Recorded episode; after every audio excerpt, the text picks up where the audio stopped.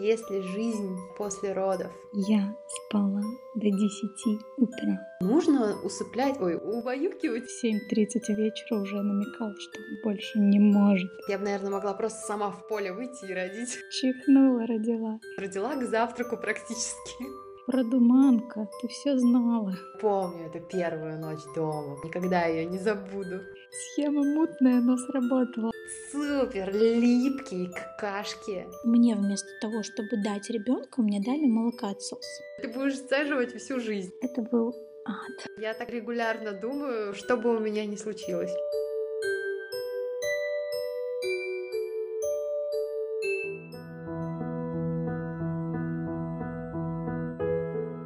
Всем привет!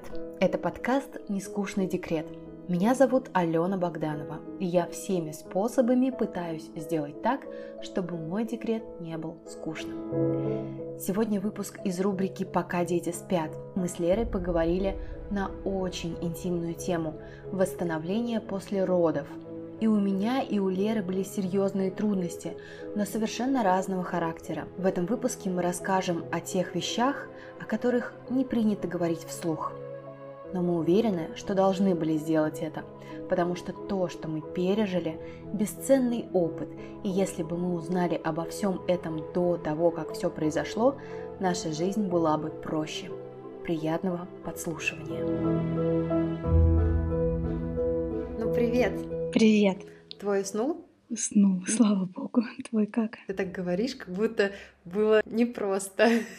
Или ты надеялась, что он уснет, и вдруг он уснул.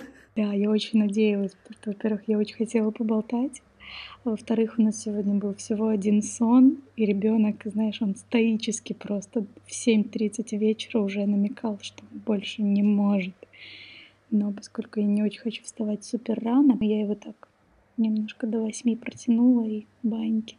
У нас, кстати, бывает такое, что он засыпает еще семи нет вечера и просыпается там уже после семи утра. Серьезно? То есть дольше 12 спит. Угу. Он у нас просто с самого-самого раннего детства дал понять, что он заранее засыпание. Раньше я думала, что нужно усыплять, ой, усыплять, нужно убаюкивать ребенка, как это сказать, укладывать спать где-то там в 9 спокойной ночи малыши, ну вот. Ну и как-то вот я думала, что нужно вот так вот. А потом, когда я начала вникать в эту всю тему со снами, что оказывается ранее укладывание это вообще наше все, а он мне давал понять, у него уже где-то в 6 вечера начиналась истерика, он на мне висел, не мог меня отпустить, а я не понимала и думала, что вообще-то у нас еще тусовка, у нас только через 2 часа купания, а оказывается да, он хотел рано засыпать, и по сей день он у нас любит рано засыпать. Был у него небольшой сбой, он там в 9 начал и даже позже засыпать, mm но вот последнее время, ну и вообще чаще всего он засыпает в районе 7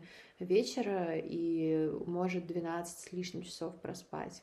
Сейчас у него перестройка на один сон, поэтому вообще что попало творится. У нас тоже самое. Но раньше вот очень продолжительное время он и рано засыпал, и ну, довольно-таки долго спал, так что в этом плане он был идеальным человеком.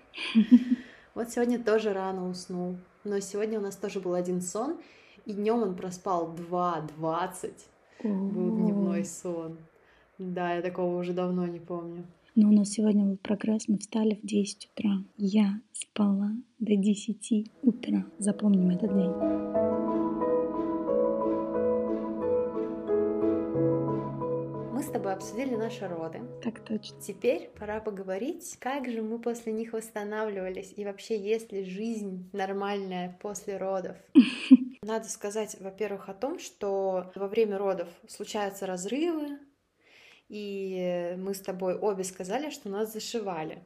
Угу. Но у меня, как мне сказала врач, которая меня дико хвалила, как же я круто родила, я вообще была удивлена, что там у меня случилось, что нужно зашивать, потому что она прям была в таком восторге, как я круто родила, быстро и вообще ни, никаких усилий практически от них не потребовалось. Я бы, наверное, могла просто сама в поле выйти и родить.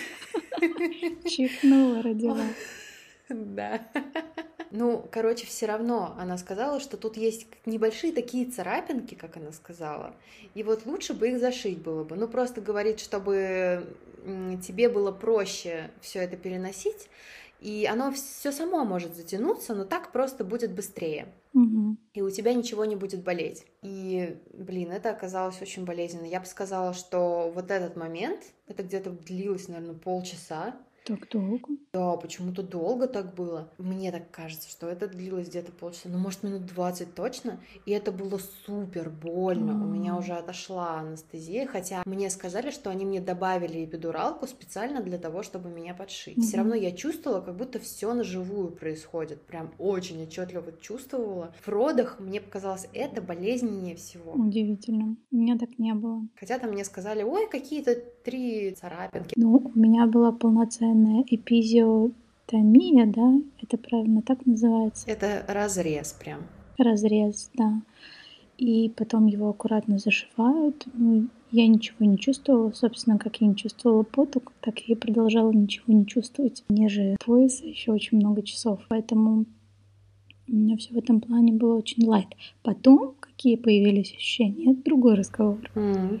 Но вот в процессе самих заживаний, Мгм. подлатывания, так сказать, все было хорошо. Как рассказывай, э, первые часы у тебя после родов были?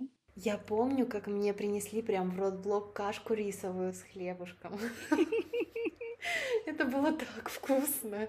Хотя я была, как я уже сказала, сытая после новогоднего Мгм. стола, но все равно мне так хотелось позавтракать, и вот прям каша рисовая. Я успела на завтрак, вот родила к завтраку практически. Ты так быстро, получается, реально Да, родила. да. Я-то Мгм. родила э, в 14.59, то есть это уже обед, а на еду я попала уже на ужин. А я уже в 11.33. Ты раньше меня поела.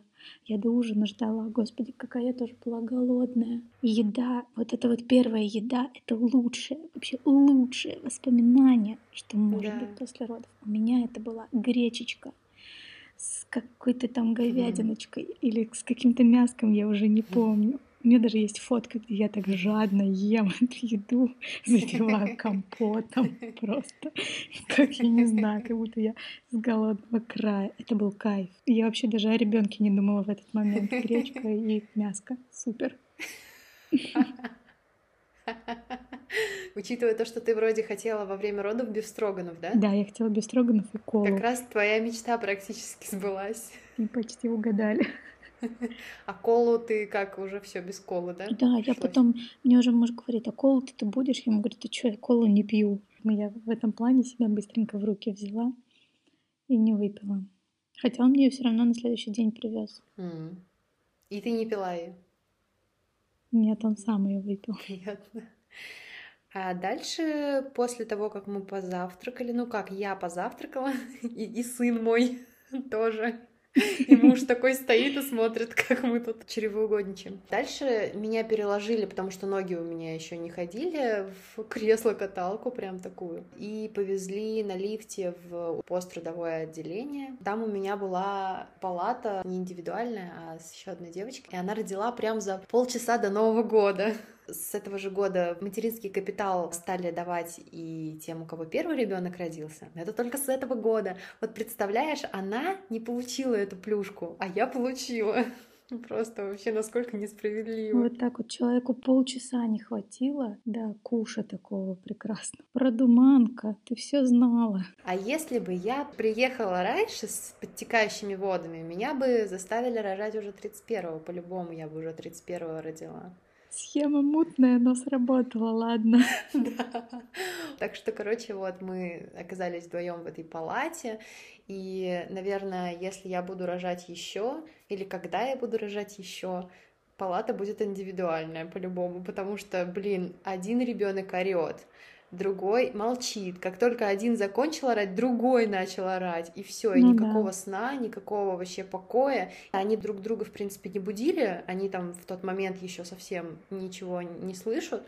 А меня конкретно это все доставала, хотя, может быть, и хорошо, что у меня была такая подружка в палате, потому что я настолько была растеряна, что я даже не понимала, как подгузник поменять. Она уже опытная мать. Она уже на полчаса раньше родила. Она за полчаса до Нового года матерью. Короче, она мне помогала подгузник менять. И вообще как-то мы с ней болтали, пока там кушали. И я могла пойти в душ, она могла чуть-чуть ну, посидеть. Мгм. Хотя не знаю, зачем. Я бы ей, конечно, не доверила моего ребенка, да. и она бы сама к нему не подошла. Ну просто типа постучать, твой проснулся. Ну как-то так, наверное, вот было поспокойнее. Но вот в следующий раз, я думаю, палата будет сто процентов индивидуальная, чтобы я выспалась, потому что теперь-то я знаю, что вот в эти первые, особенно дни, очень важно поспать в роддоме, потому что в роддоме-то они еще тихенькие. А вот как только вы приходите домой, вот начинается радость. Я помню эту первую ночь дома, прям вообще никогда ее не забуду. А про роддом, если возвращаться, то да, он был тихий, спокойный, кушал, спал, кушал, спал. И я только больше переживала за то, как он себя чувствует. Мне кажется, это для всех такая характерная штука, когда ты больше переживаешь. У меня была индивидуальная палата, и я совсем обнаглевшая женщина. Я отдавала своего ребенка на ночь бэбиситерам. М, У меня реально была цель выспаться и прийти в себя, потому что у меня очень плохо отходила анестезия, эпидуралка, и вместо там положенных, чтобы я встала на ноги через три часа, я через пять даже не могла встать, я падала в обмороки, и это был просто капец. Вот, поэтому было принято волевое решение ребенка к знающим людям. Я та мать, которая не знает, как выглядит Миконий. о. Я его не видела, не знаю. Он прошел мимо меня. Для несведущих нужно рассказать, что это такое. Расскажи. Это такие супер липкие какашки. Просто супер липкие, как мазут. Это и цвета такого, и Мгм. это настолько липкая субстанция, что ее оттереть от этого еще орущего человека, хотя мой ребенок, он как-то стойко переносил подмывания все вот эти. И он терпел, а вот моя подружка, у нее дочка просто ненавидела, когда ее мыли, и это были такие крики, бедолага. Так что да, Микони это мы помним, да.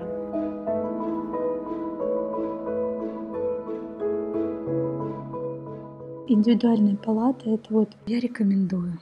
Скучно мне не было. Я могла поспать. В 5-6 утра мне уже приносили ребенка.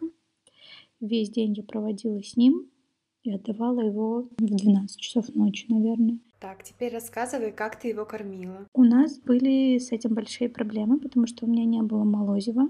И у меня, ну, соответственно, ни молозива, ни молока, ничего. Вообще ничего. Первые сутки мы ждали, пытались что-то там исполнить, но ничего не было.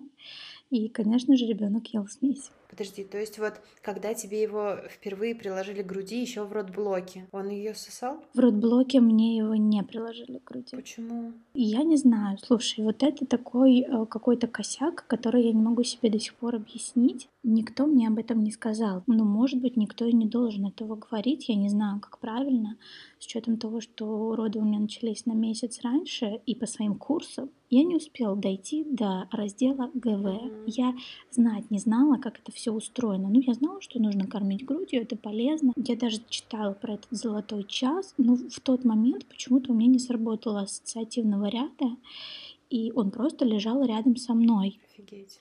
И никто не- мне не сказал, там, хотя заходила акушерка моя, никто даже не спросил, там, а почему ты его не приложила к груди? Ну, то есть, может, они думали, что я там против. Разные могут быть моменты. Хотя у меня акушерка, вот опять-таки, у нас постоянно с тобой идут зачеты, не зачеты нашим роддомом. Да. Да, вот сейчас бал моему роддому Да. уходит, потому что моя акушерка, она просто взяла мне, ребенка положила как надо, все показала мне, как вот это надо делать, и он прям такой взял сам и начал сосать. Мы еще Жень, офигеть, такой маленький, а взял и пьет молоко. Вообще удивительно. То есть это все благодаря акушерке. У меня этого не было, и, соответственно, когда нас перевели уже в палату, малыша забрали на процедуры, там, ну, вот это вот помыть, там, прививки, и еще несколько часов я его не видела, с ним был муж. И потом, когда мне его принесли, я тоже его не прикладывала. А когда я позвала уже, там есть, как это называется, служба по ГВ, ну, короче, какие-то специалисты, Мгм. и я их позвала, говорю, девочки, вы можете мне вообще показать, как это делать, потому что я понятия не имею, как прикладывать. Они мне там что-то показали, как-то очень криво довольно, и поняли, что ничего нет. То есть нет ни молозива, то есть ребенку нечего есть абсолютно. Конечно, через сутки он уже начал орать, потому что он был голодный, и тут можете закидать меня помидорами, но я дала добро на смесь, потому что я не просто не могла смотреть, как ребенок голодный, а у меня нечем кормить его абсолютно. Мне кажется, это все из-за того, что сразу после родов в груди не приложили. Возможно. Это очень важно. Поэтому на моем опыте, те, кто нас слушает, девчонки, если вам только предстоят роды, обязательно это держите в голове. Я всем своим подружкам сейчас про это говорю, и все как бы так очень Мгм. сфокусированы на этом моменте, что ребенок должен, как только да там родился, он должен быть приложен к груди. Как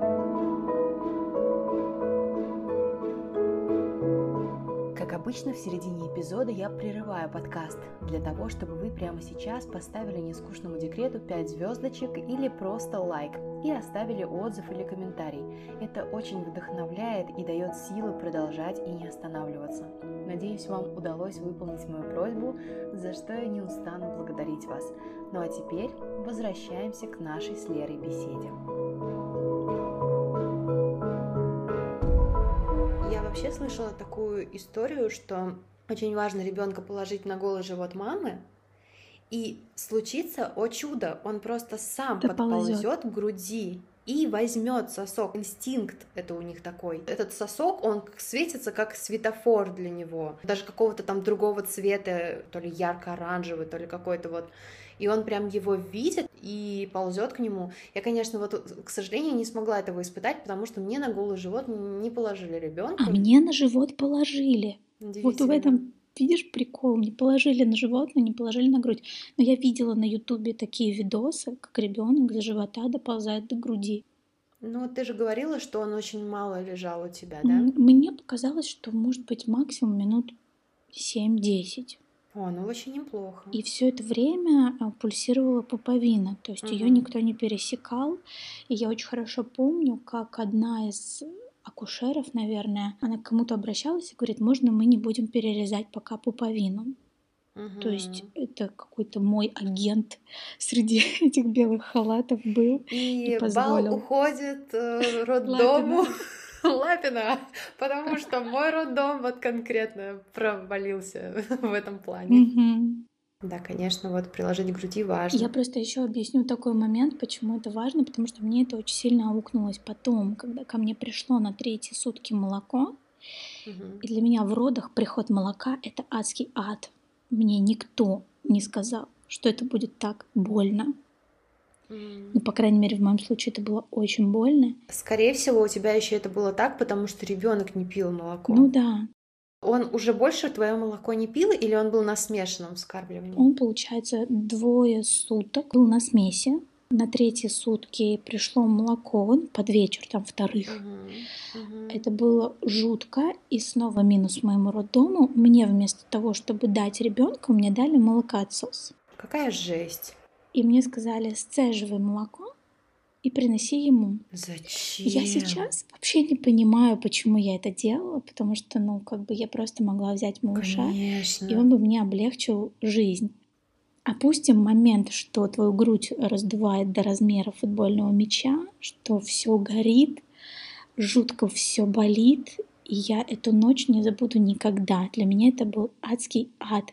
Когда я просила хоть что-то со мной сделать, мне говорили, вот тебе троумель, вот тебе молокоотсос и холодные компрессы.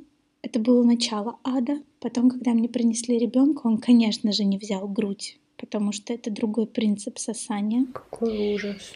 И меня распирало просто ужасно. И когда нас выписали домой, первый телефон, который я набрала, это был консультант по ГВ. Как раз из легких родов э, Настя Сафина, если я не ошибаюсь, я позвонила ей. Она на тот момент ко мне приехать не могла, она пригласила ну, свою коллегу, которая буквально ко мне приехала на следующий день, офигела от моего состояния, от состояния моей груди на тот момент, обалдела от того, что четырехдневный ребенок не берет грудь, не понимает, как вообще с ней себя вести. И у нас началась история длиной в месяц, когда я кормила ребенка из шприца, делая ему гимнастику языка. Это был ад, потому что мне нужно было встать раньше, чем проснется ребенок, сцедить молоко, взять малыша. Мне невозможно было держать его на руках, мне нужно было класть его в кокон, как-то дать чуть повыше, чтобы он не захлебнулся, условно говоря. Положить ребенка, начать делать эту гимнастику одной рукой, второй рукой вливать в него из шприца молоко, чтобы он понимал принцип того, как сосется грудь. И у нас где-то на это ушло около трех недель. Конечно, со временем дневные кормления начали заменяться уже грудью, то есть он понимал, в принципе, как это работает. Но ночные кормления и звук в тишине молока отсоса я не забуду никогда. Поэтому второго ребенка, мне кажется, я сразу приложу ко всем грудям, как, какие у меня mm-hmm, есть. Да, правильно. И чтобы все срослось, потому что вот это вот пренебрежение приводит к очень серьезным последствиям, и когда ты, в принципе, находишься в стрессе, да, того, что все в твоей жизни изменилось, тебе еще и там приваливает такое чудо в виде вот такого экстравагантного кормления. Там же еще так устроено, что ребенок, даже если еще нет молозива, он своим сосанием его может вызвать. То есть там все так взаимосвязано.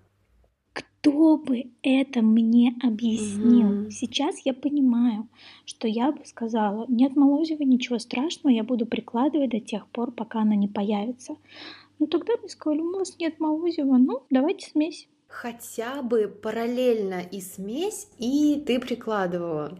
Ну, блин, вот этот вот молокоотсос вместо ребенка, это, конечно, просто mm-hmm. рука-лицо у меня. Это было сурово. У меня вот э, все хорошо было с кормлением, хотя мне было больно, понятно. Но поначалу всем больно, хотя многие консультанты по ГВ говорят, что типа не может быть больно. Это значит, все равно есть какая-то ошибка в прикладывании но мне было больно. Если я не ошибаюсь, то первые 10 секунд в прикладывании могут быть чувствительными, ну, такими дискомфортными для мамы, а потом все должно быть ок. У меня постоянно было чувствительно. То есть как-то вот мне было больновато все время, но я понимала, что ребенок молоко сосет, все в порядке, и посмотрели акушерки, как я прикладываю, все было нормально. И я просто вспоминала, как вот когда акушерка приложила только в самом начале, она мне там сказала, чтобы носик э, касался груди, ну какие-то такие моменты основные сказала. Плюс я еще, как самая подготовленная мать, как мы уже выяснили, смотрела на ютубчике некоторые видео, которые там про прикладывание. Всем рекомендую видеоблог э, на ютубе Нины Зайченко, она просто потрясающая, все отлично объясняет. В принципе, у меня все сходилось, то есть ребенок приложен правильно, mm-hmm. но мне все равно больновато. Ну, не знаю, я, я думала о том, что, ну, как бы, вроде как он сытый, все в порядке, значит, нормально прикладывают. И э, вот, э, которая лежала в палате со мной девочка, она, у нее были какие-то проблемы с прикладыванием, она вызвала консультанта, и ей стояли, объясняли, пока та не поняла. То есть тоже плюсик Кулакова. Но все равно, когда я приехала домой, в принципе, никаких проблем вот таких как катастрофических, как у тебя, не было, но мне все время было больновато, и у меня начались трещины, и еще какая-то припухлость под мышкой. В моем роддоме была такая опция, что пока у меня новорожденный ребенок, то есть это 28 дней после его рождения, я могу с любым вопросом к ним приехать, и мне там помогут. Я так и сделала, потому что что-то мне это все не понравилось.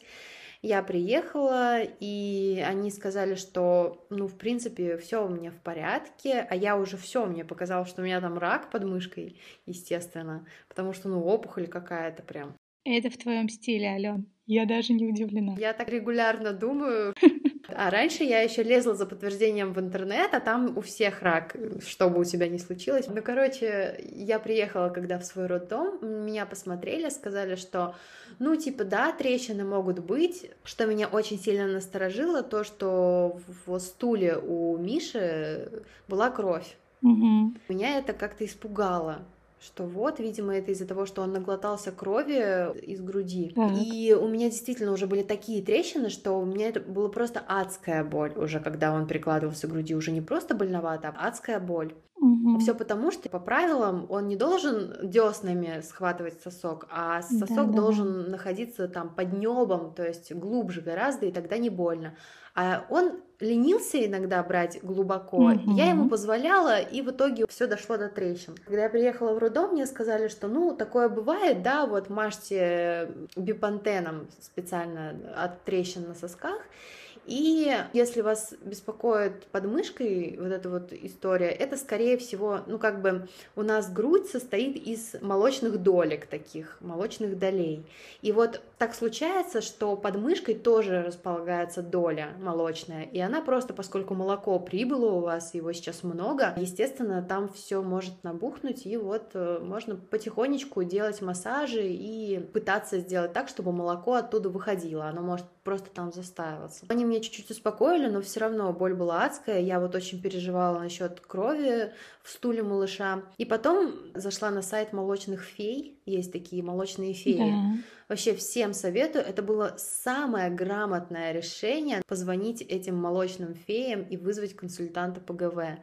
Ко мне приехала потрясающая девушка, и у них такая классная опция есть.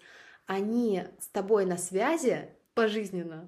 То есть ты заключаешь договор, и он подразумевает пожизненную поддержку. Хоть у тебя уже второй ребенок, и у тебя какие-то проблемы, ты можешь написать в WhatsApp, быстренько скинуть там голосовушку, все как тебе удобно, и тебе ответят, причем развернуто, не на отвали, а прям очень круто.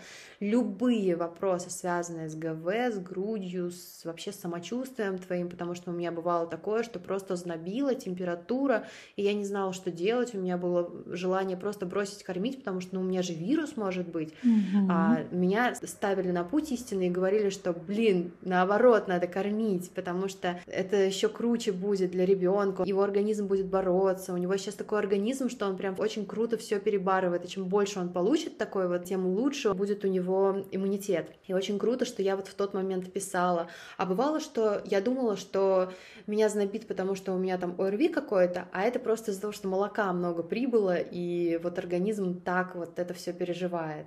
И плюс я не знала, что нельзя мерить температуру под мышкой в тот момент, нужно мерить Да. а, в локтевом сгибе. И у меня показывало там 39 почти температура, а в локтевом сгибе там 37,3. Ну, то есть нормальная, Мгм. адекватная температура для кормящей женщины.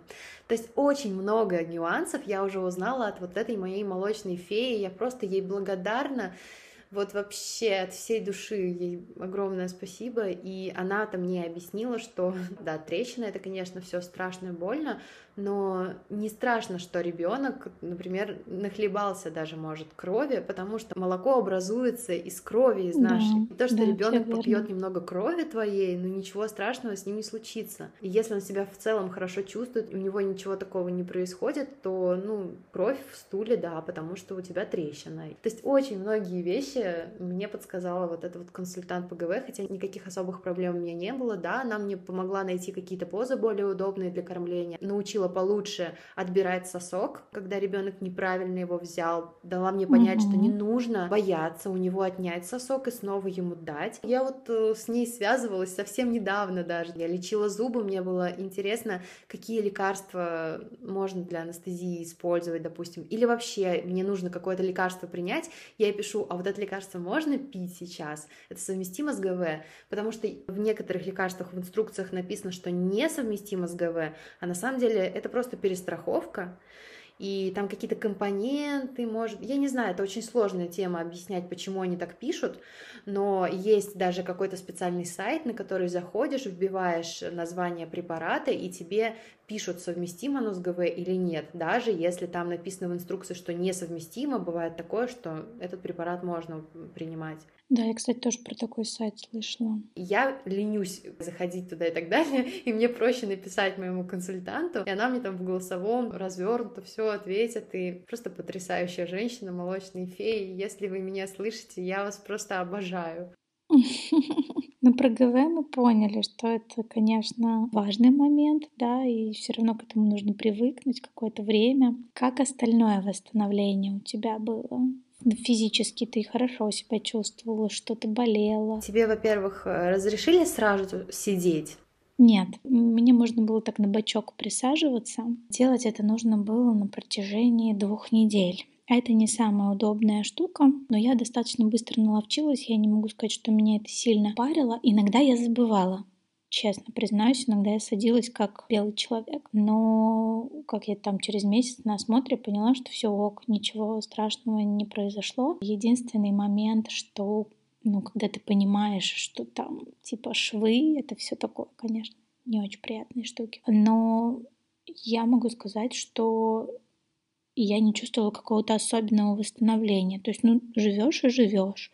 Типа родил и пошел. То есть, вот какой-то истории рассказать, что это был особенный период, я не могу. У меня было достаточно нормально все. Как у тебя? У меня были проблемы, несмотря на то, что мне можно было сразу садиться. У меня там буквально было пару шовчиков, которые сами рассосутся. У меня была другая проблема. У меня, видимо, из-за того, что я все-таки как-то перенапряглась, когда тужилась во время родов, у меня возник геморрой. Это было ужасно. Все было настолько плохо, что на пятый день жизни моего ребенка мы уже поехали в медицинский центр. Было ужасно больно и ходить, и сидеть, и было нестерпимо уже, поэтому, да, я позвонила, договорилась, и мы поехали. Это был большой стресс, то есть такого маленького ребенка уже сразу в машину сажать. Я прям помню, у нас есть видео, как он лежит в том автокресле. Вот бы он сейчас так ездил в машине, просто спал всю дорогу. И пока я была в этом медицинском центре, тоже спал. Вообще идеальный ребенок. Продолжаем тему идеальности моего сына. Идеальный ребенок Алены, рубрика.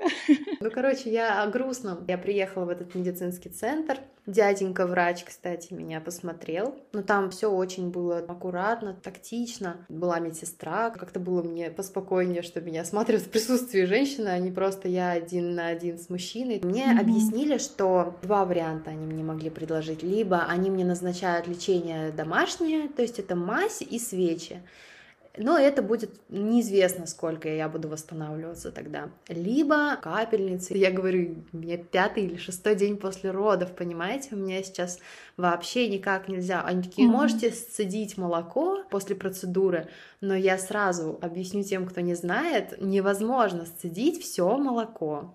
Но это просто нереально сделать, потому что ты будешь сцеживать всю жизнь. Чем больше ты его сцеживаешь, тем больше оно приходит. И, естественно, если там побывало лекарство, должно пройти какое-то время, чтобы оно ушло из организма. Но у меня ребенок сейчас шестидневный, он хочет есть каждые пять минут, он постоянно у меня на груди. То есть этот вариант был сразу отметен. И мне просто прописали лечение домашнее, гепариновая мазь и какие-то свечи, не помню какие, но какие-то вообще очень такие распространенные, еще в роддоме давали всем для профилактики. И мне еще прописали специальные такие порошочки на травах полностью, чтобы кишечник работал хорошо, потому что после беременности есть еще и с этим проблемы. Насколько я знаю, нельзя есть свежие овощи. Ну, не то чтобы нельзя, они рекомендуют есть свежие овощи после родов, Лучше такое что-то пареное, чтобы там все обволакивало. А как раз-таки для этой проблемы важно есть сырые овощи, чтобы клетчатка поступала угу. в сырых овощах больше клетчатки, чем в обработанных. И как раз-таки мне нужны были вот они сырые. Короче, мне вот эти порошочки травяные очень помогли, потому что там было много клетчатки, что помогло нормализовать работу кишечника и ускорить процесс восстановления. Мазь тоже очень быстро, хорошо помогла свечи. Хочу сказать всем, кто сталкивается с этой проблемой, что все это довольно-таки решаемый вопрос. Мне вообще казалось это концом света, потому что я никогда раньше с таким не сталкивалась. А оказалось, что это вообще все не страшно. Главное вовремя принять меры и не стесняться, потому что это такой момент очень интимный, и очень много врачей мужчин, именно проктологов, не всегда можно попасть сразу к женщине. Я вот очень переживала на эту тему, даже когда договаривалась с девушкой на ресепшене этого медицинского центра. Я ей говорила, мне только женщину, пожалуйста.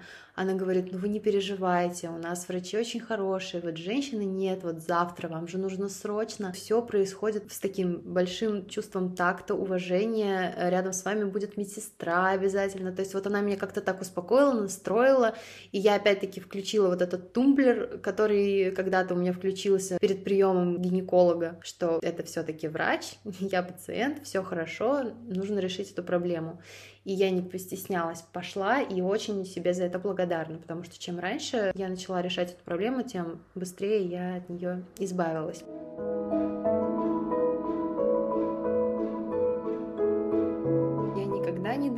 Что я про свой геморрой на всю страну расскажу, точнее на весь мир. Но я правда чувствую, что это может кому-то быть полезным, потому что если бы я когда-нибудь услышала про такое, мне было бы гораздо проще с этим жить. Да, и самое главное, просто не нужно ничего этого бояться, потому mm-hmm. что может этого с вами не случиться, может случиться, а если вы в курсе, что так может быть, соответственно, вы вооружены. Я тоже считаю, что лучше знать, чем в розовых единорогах где-то там пребывать и потом очень сильно удивляться.